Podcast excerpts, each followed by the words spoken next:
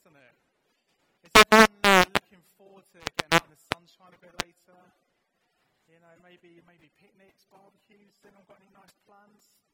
Well, I'm not sure what I'm going to do yet, but it's it's you've got to make the most of it whilst it's here, haven't you? So, uh, you know, um, I, I think I'm just going to start with this. But, you know, every one of us at, at some time or other in our lives has an experience of doing or saying something we shouldn't have, or perhaps not doing something or saying something we should have.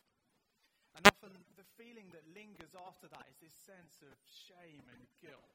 And um, and I say it can hang around us like almost like a bad smell, can't it? Guilt is, you know, really an experience that is something that's common to all of us.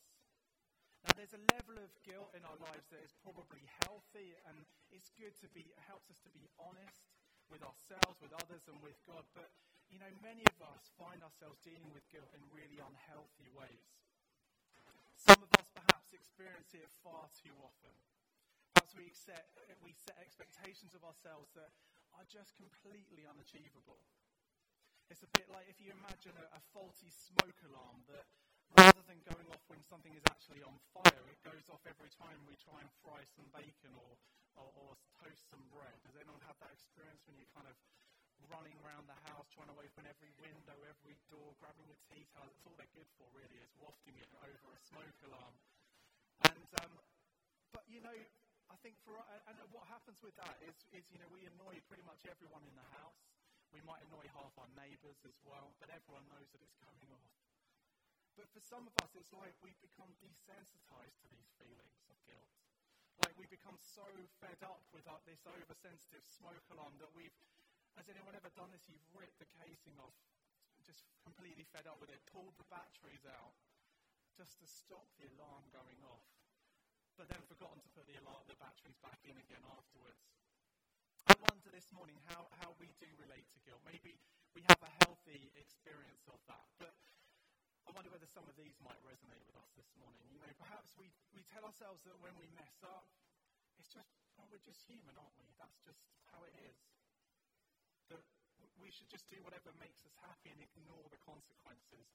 Often the mantra, you know, you hear a lot is, if it makes you happy, just do it. Or alternatively, perhaps we lower our expectations of what we we can do. So much so that we mess up, when we mess up, we feel nothing at all.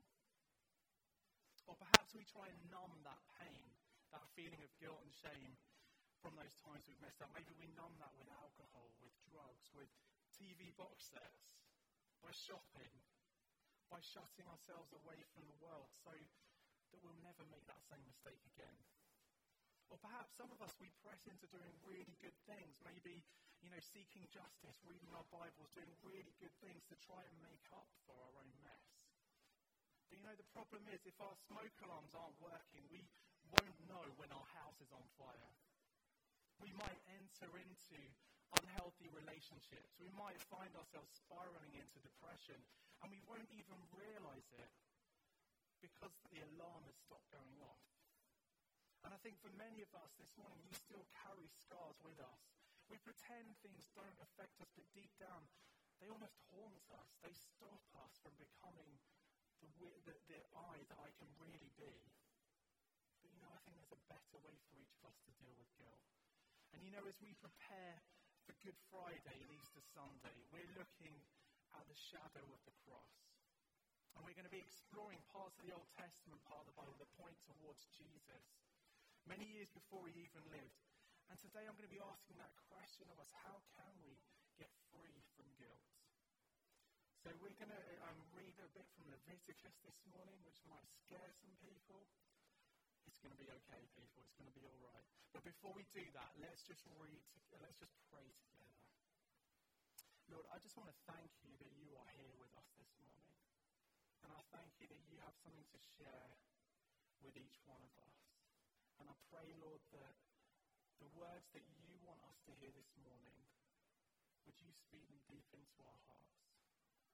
And I pray, Lord, that for each of us, we will just hear what you have to say to us. I thank you that whether we know you or whether we don't, you are reaching out to us this morning. So I pray that we would know more of what it means to live lives that are free, live lives to the full. We ask that in Jesus' name.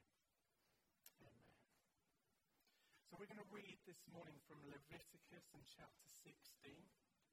And we're going to start from verse one. So if you have Bibles, if you have gadgets, why don't you turn to those now? It's going to come about up behind me in just a moment as well. But let's let's read together. This is entitled The Day of Atonement. The Lord spoke to Moses after the death of the two sons of Aaron, who died when they approached the Lord. The Lord said to Moses, "Tell your brother Aaron that he is not to come whenever he chooses into the most holy place behind the curtain, in front of the atonement cover on the ark, or else he will die. For I will appear in the cloud over the atonement cover. This is how Aaron is to enter the most holy place. He must first bring a young bull for a sin offering and a ram for a burnt offering. He is to put on the sacred linen tunic, with linen on undergarments next to his body. He is to tie the linen sash round him and put on the linen turban. These are sacred garments, so he must bathe himself with water before he puts them on.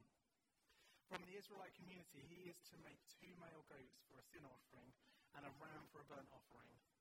Aaron is to offer the bull for his own sin offering to make atonement for himself and his household. Then he is to take the two goats and present them before the Lord at the entrance to the tent of meeting. He is to cast lots for the two goats, one lot for the Lord and the other for the scapegoats. Aaron shall bring the goat whose lot falls to the Lord and sacrifice it for a sin offering. But the goat chosen by Lot as the scapegoat, scapegoat shall be presented alive before the Lord, to be used for making atonement by sending it into the wilderness as a scapegoat." Now, I don't know how familiar you are with the book of Leviticus this morning, but I'll be honest, I find it a tough read sometimes. Whether, you, you know, perhaps you've been reading it um, now and again for years, or whether this is the first time you've heard any of it. You know, there's so many rules and rituals, sacrifices and offerings. You might be left thinking, what has this got to do with each one of us in West London today in twenty seventeen? But my hope is that as we delve a little deeper into this, that whether you've been following Jesus for years, whether you haven't made that step yet, you know, today is going to be a day, I think, where we grasp a little more of how deep, how wide, and how great God's love is for each of us. And the length that he went to ensure that we don't need to live lives that are full of shame. And instead we can live lives that are free from guilt. So let's take a little closer look at the background. Now, the passage we've just read is, is perhaps the climax of the whole of the book of Leviticus. And it talks about the Day of Atonement. And for many, you know, it's the most important day in the Jewish calendar. Now, unlike many other Jewish holidays where there were great festivities, this wasn't quite so much fun. It was a day for mourning, for repentance. It was a time for each of the Israelites um, reflect on his own sinfulness, all the stuff that he had done wrong over the past year. But it was also a day where God's people could be set free from debt, from slavery. They could be cleansed and be forgiven of their sins in order that God would continue to live among his people. Now, we, when we read this passage, we can read it on its own as this slightly odd, I'm going to just name it, you know, it does sound slightly odd, slightly outdated ceremony that took place thousands of years ago. Or we can read the whole thing as a signpost towards the coming of Jesus into the world, and specifically to his death on the cross. Now, often when we read the Old Testament part of the Bible, that's, that's before Christ, we see these intentional similarities between things, people, places, events, with similar things, people, places, events in the New Testament after Christ. And there's a technical term for this which is called typology. And if we, when we see it, we see it in many places through Scripture. And with the Day of Atonement, it, uh, it foreshadows and anticipates this greater permanent cleansing of God's people, which was be, to be accomplished by a better priest who offered a better sacrifice, that being Jesus, who offered himself. And this morning, I just want to put out three things from the, these verses in Leviticus help point us towards Jesus, and I think will help each one of us to live free from guilt. Now, the first thing I want to talk about is how each of us can have access to God. Now, back in the time of Moses and Aaron, you couldn't just walk into the most holy place. like we walked into the auditorium this morning. Aaron the high priest, he spent hours preparing himself to meet God. In verse three, he said he, he brought a young bull for a sin offering, he brought a ram for a burnt offering. And then in verse four, he is to put on the sacred linen tunic with the linen undergarments. You can't forget the linen undergarments. And then he has to tie a linen sash around him and put on a linen turban. And because those are sacred garments, he then must make sure that before he's done that, he has to bathe himself with water. I'm not sure what he bathed himself with at other times, but you know, water seems quite sensible. And then he has to take two male goats for a sin offering. That must have taken quite a bit of effort. And a ram for a burnt offering as well. Now, looking out this morning, I can see that some of you might have also spent hours getting ready to come and meet with God. Others, perhaps less so. But, you know, when we choose to accept Jesus into our lives and we accept his forgiveness, it's like each of us has been given an all-access areas pass. We walk into this place freely. But when we think about what Aaron had to do, it was just one day in a whole year, the Day of Atonement.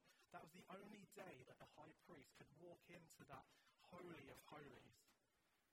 And as we read in verse two um, in, of Leviticus sixteen, it says, "Tell your brother Aaron that he is not to come whenever he chooses into the most holy place, behind the curtain, in front of the atonement cover on the ark, or else he will die." That's scary stuff. And sometimes, you know, we, we, we forget how all-powerful God is. Imagine, though, if he'd have left something in there. Like, you know, if you're, if you're uh, maybe, maybe you're working in an office and you and you leave something in a meeting room, you know, maybe you've left a pen up and you have to burst in and say, "I'm really sorry, but I forgot my pen." You'd have to wait a whole year to go and get it back, which would be really tough if it was your favourite pen. But, you know, the whole area of the most holy place was protected by this curtain. And I, I just want to take a little bit of a sidetrack here just for a moment, okay? I'm not, um, I'm going to talk about curtains for a little bit, which sounds a little bit strange. I'm not gone crazy. But this was not just any curtain. I hope you can see the words up there behind. But, you know, this was a curtain that was sixty feet high and at least one inch thick. So when we get to, um, to later on in the Bible, that's, that's, that's what God uh, instructed them to make. And now the curtain had two purposes. It, it protected the people from the power of God, which was probably quite wise, uh, um, with the warning that Aaron had on his life, and to protect God from our sinfulness, because it was the holy place where God dwelt, the Holy of Holies. Now, when the temple was built in Jerusalem to take the place of that most holy place, this curtain was extremely significant to the whole setup of the Jewish temple. People just weren't allowed to go anywhere near it, let alone behind it. But, you know, when Jesus died, something extraordinary happened. Mark chapter fifteen records this, and this is from verse thirty-seven. "With a loud cry, Jesus breathed his last. The curtain of the temple was torn in two from top to bottom." If we'd read that on its own, we might focus on the death of Jesus and think, you know, when we think about the curtain, a big deal, you know, a curtain got ripped. But knowing what we know about the importance of this curtain, it carries a huge amount of significance. The curtain that separated the people from the presence of God was torn in two supernaturally by God, from top to bottom. Now, the fact that it was torn from top to bottom, where humans couldn't reach it, unless they had a huge, huge scaffolding, which I don't believe they did, emphasised that it was God who caused it to be torn. Now, my wife, Kathy, when she was growing up, she, she has three brothers, um, and uh, when they were growing up, they had this three-bed home with her mum and her dad, and it meant that space was at a premium, particularly when they were well over six foot, which makes it all the more surprising. There was one room in their house where no one was allowed to go apart from Kathy's dad, and that was because that was where all his records were stored, and his speakers and his stereo system was all set up. And it was un- literally under lock and key. No one could go in there. Now, Kathy, every now and again, had the privilege of going in there on special occasions, you know, maybe once a year or so. But for our younger brothers, as far as I understand, well, they were not really allowed in there. But, you know, thing, things changed after a few years, you know, as the kids got older and stuff. And slowly, that door was open more frequently. And, you know, Kathy's dad was slightly re- less worried about his records and his speakers getting damaged. so much that he eventually got rid of all his records, and, and now his music flows freely through the wonder of modern technology into every room in the house. And you know, I think that's a pretty awesome picture of what Jesus' death on the cross did for mankind. Access to God is no longer under lock and key. It's freely available to us whenever and wherever we are. Not because God is any less holy, but because he has given each one of us access to him. You know, in what Jesus did on the cross, the power of God is released to us when we accept Jesus into our lives. In dying for us, Jesus covers every last thing that each one of us does. He covers over our sinfulness from God because he took it upon himself when he died for us. He was the perfect, once and for all sacrifice. And this barrier, this curtain that once separated us all from the presence and holiness of God, is torn in two from top to bottom, allowing us, through Jesus, to enter into the holy of holies. God said to Aaron, "Spend hours preparing yourself to meet with me." Jesus says to us, "Come as you are." And you know, we can come with confidence. If we read from Hebrews um, four, just going to read from ver- a couple of verses from verse fourteen. Jesus, the great high priest. "Therefore, since we have a great high priest who has ascended into heaven, Jesus, the Son of God, let us hold firmly to the faith we uh, profess. For we do not have a high priest who is unable to feel sympathy for our weaknesses, but we have one who has been tempted in every way, just as we are, yet he did not sin. Let us then approach God's throne with, of grace with confidence, so that we may receive mercy and find grace to help us in our time of need." All of us, each one of us, can approach God with confidence and boldness. There is no need for us to hold on to our guilt. I wonder this morning, how confident are we to enter into his presence? Do we really know that we have access to the Father whenever and wherever we are? When you go into work, maybe when you're picking up a coffee in the morning, or when you're shopping in a supermarket, wherever we are. Jesus opened the way for forgiveness and entry into the presence of Creator God. And when we look at the Old Testament context, we see how privileged we are. But you know, when we get things wrong, when we mess up, we, we still feel shame, we feel guilt, don't we? We all, like back in the Garden of Eden, we want to hide from God. We want to hide also from those that we think will be disappointed in us. We don't want to be exposed. And so for some of us, I think we need to examine why we feel guilty. We may have oversensitive feelings of guilt, but there may be things that as we sat here this morning, we need forgiveness for. We may have done or said things that just weren't okay, and there may be people we need to go to and apologize to and make things right with. Because for each of us, however good or not we might seem on the outside, we all need to be made right before God. And that's why all these years ago, sacrifices were so important. Let's take a look back at verse six. It says this: "Aaron is to offer the bull for his own sin offering, to make atonement for himself and his household." So the first sacrifice is for the high priest. The high priest himself has sinned and messed up, and so before he could carry out the rest of these rituals, he had to make himself clean. And this is one of the biggest differences to what we read in this passage, to what we see in Jesus. When we go back to Hebrews in chapter nine, just a couple of verses from verse eleven. "But when Christ came as high priest of the good things that are now already here, he went through the greater and more perfect tabernacle that is not made with human hands, that is to say, is not part of his creation."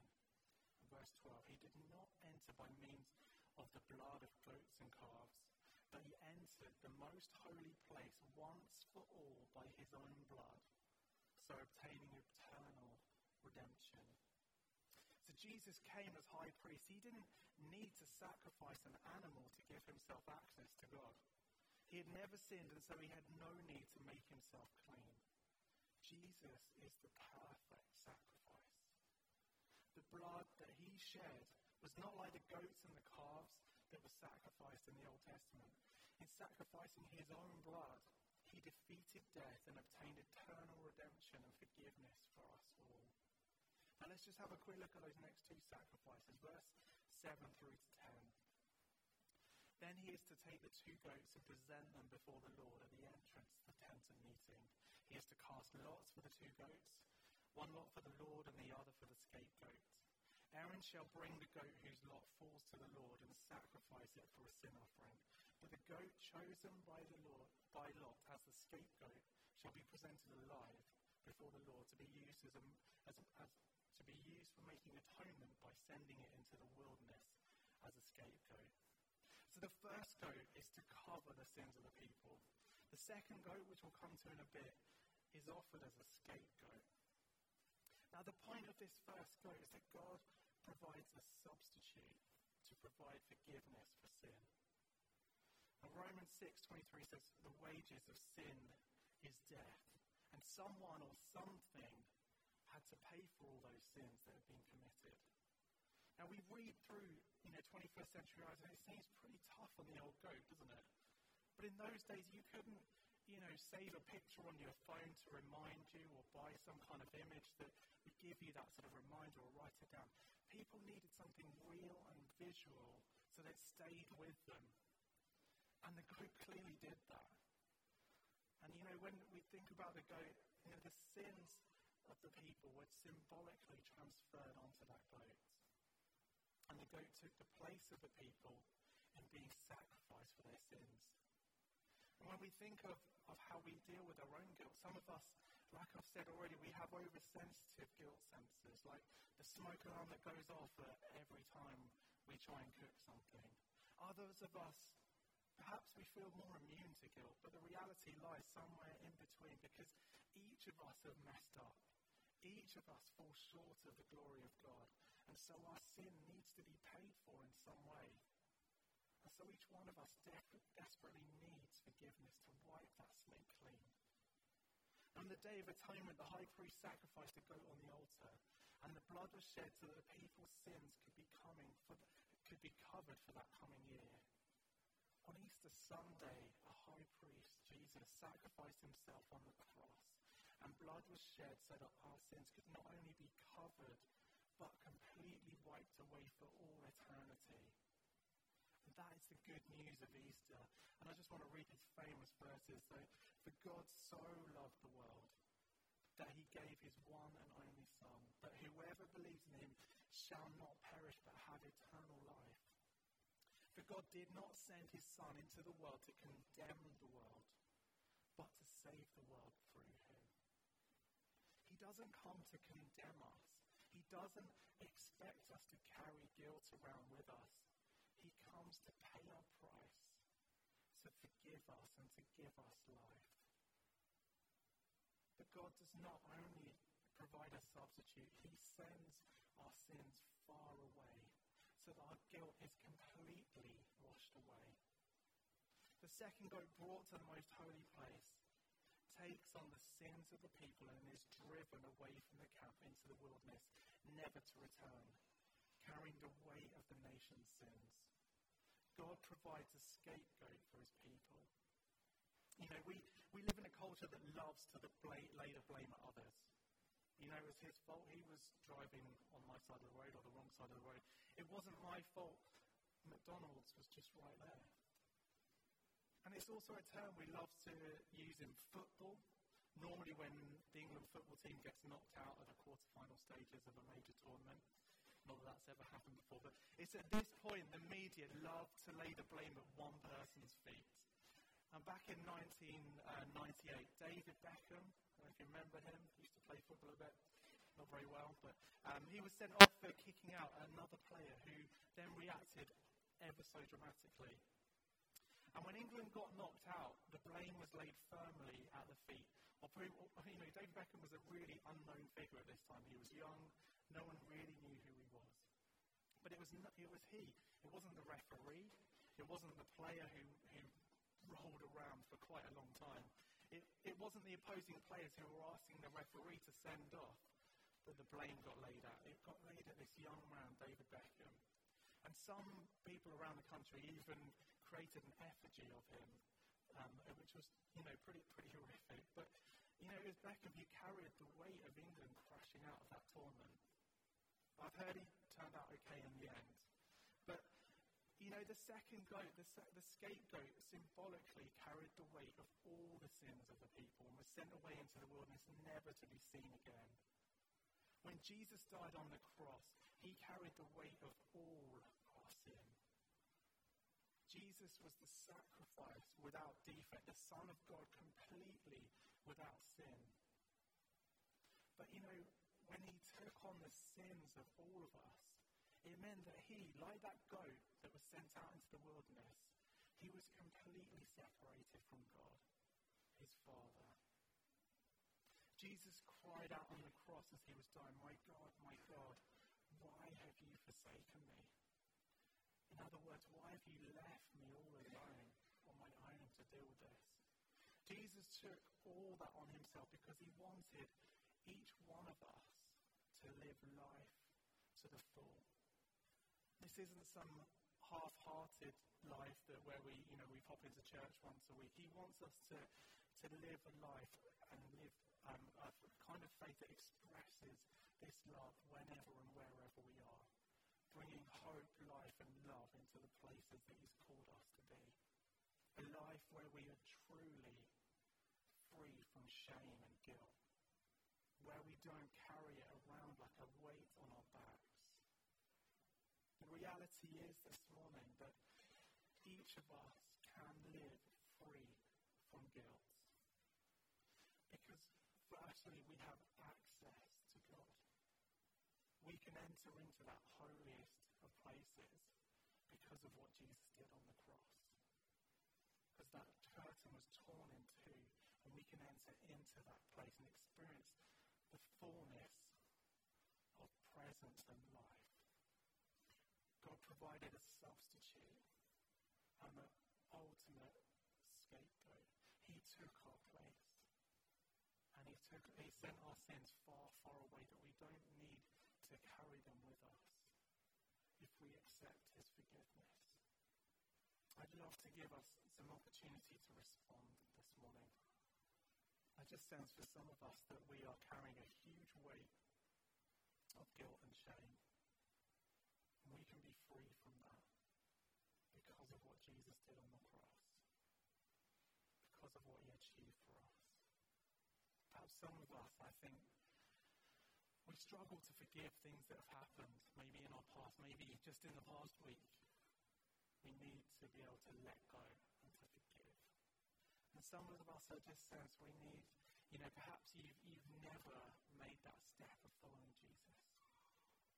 And this could be that opportunity to do that this morning. So what I'm going to start by doing is I'm going to I'm going to pray a prayer. Now, if you...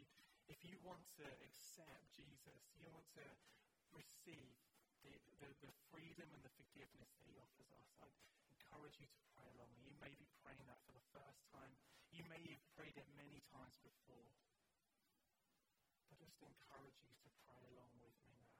So why don't you just bow your head and close your eyes, just so that this is this is this is between you and God. This is between you and your Creator.